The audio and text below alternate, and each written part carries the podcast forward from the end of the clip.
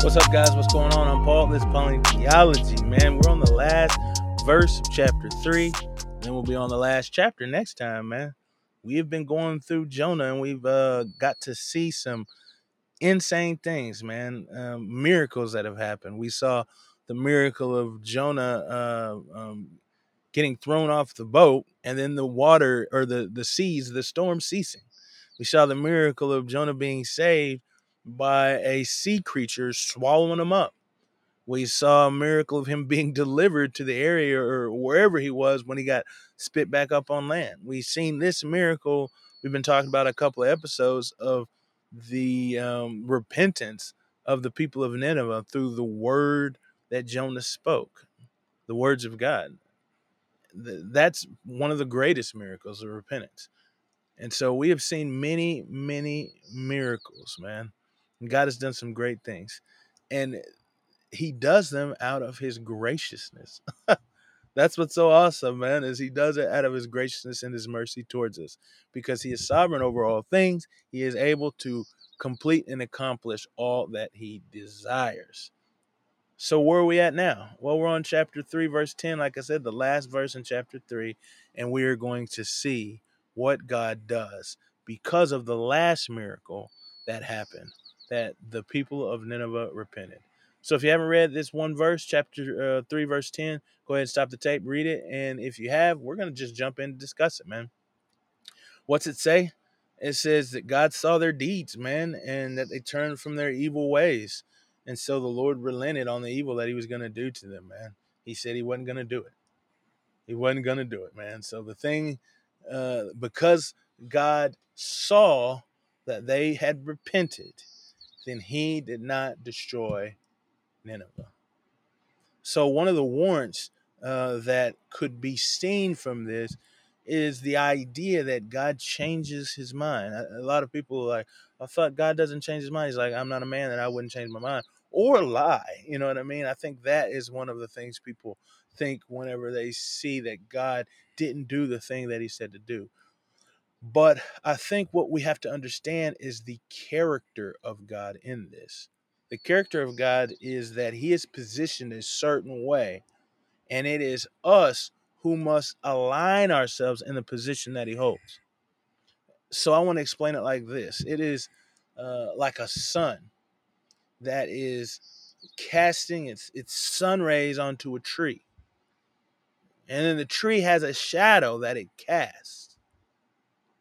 Now, the shadow has shade, and the rest is is sunny. And if you're in Arizona or someplace like that, it could be hot. You get burned down. You know what I mean? It can be very tough. And so you want to find refuge in the shadow. Now, the shadow is where it is. It's fixed in this. Uh, it's really not fixed, but it's fixed in this analogy. It's fixed, and the only way to get in that shadow is for um, whoever wants to be shaded from the sun to move into that shadow. And so I think that's the way it is. The shadow is the grace of God, the relenting of his disaster on a people. And so, because Nineveh was first positioned in the sunlight, so they were about to get blasted, man, because their deeds were worthy of the destruction of the sun. But when they correctly saw God, then they moved themselves into the shadow or the protection from the sun, the destruction that was going to come upon them because they repented. And so I think it's like that when we see God relenting upon the the disaster that he was going to cause to happen to Nineveh. They're not going to be overthrown. They're not going to be overturned at this time because they repented.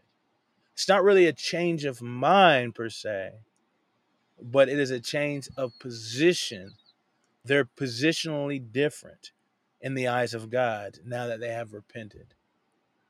And I think that is the most that's the way it is for us. Is that as as sinners, we are all like Nineveh. We are all in the wrath of God in Ephesians, which we're actually going to go through that book next. So stay tuned when we get done with Jonah to jump into Ephesians. But it says that in Ephesians that we were all by nature children of wrath. It says that our very nature was to have the wrath of God upon us because we were sons of disobedience and disbelief. But when God called us by his grace through faith, then we have been seated in the heavenly places with Jesus. And so positionally we are different. We are now in the the shade of God, as it were. The shade of God. But anyway, let's jump back into the questions. I'm sorry I, I veered off there, but I had to go into some Jesus. I had to go into some Jesus. But what does this say about God? Well, it shows that he is gracious and merciful. That when we do repent, when we do turn to him, when we do uh, uh, turn from our sin and our evil and our wicked ways, that he is merciful and gracious. He's just, obviously, that he would punish the sinful or the evildoer. But if we repent truly in our hearts and change from our wicked ways, then he blesses us with graciousness and mercy. What's this say about man is that man, if, if we just turn to God and we receive favor, and that's all it is, is for us to turn to God. It's that easy sometimes I think we make it so complicated. We got to come to him with with uh, we got to like start bagging up a bag of good works. We got to start getting our money ready to pay the fine or pay the toll. But there ain't enough good works and there ain't enough tolls or fi- there ain't enough money to pay the tolls. All we have to do is repent. All we have to do is turn to him. All we have to do is look to him and say, I can't do it, man. I can't do it on my own.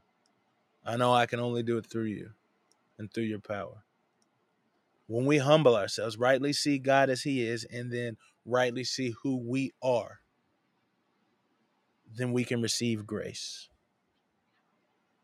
How should we apply these things to ourselves? Man, let's humble ourselves before the mighty hand of God so that we can be exalted. That's what we talked about in James. If if you haven't listened to that uh, um, series, go ahead and check it out. But if we humble ourselves before God, then He will lift us up. He will do as we just spoke about in Ephesians, seat us in the heavenly places with God. He will seat us in the heavenly places. Man, I like uh, uh I like this. I definitely love this, man. Repentance and the grace and the mercies of God. What a way to end this episode. I'll see you guys in uh, the next episode.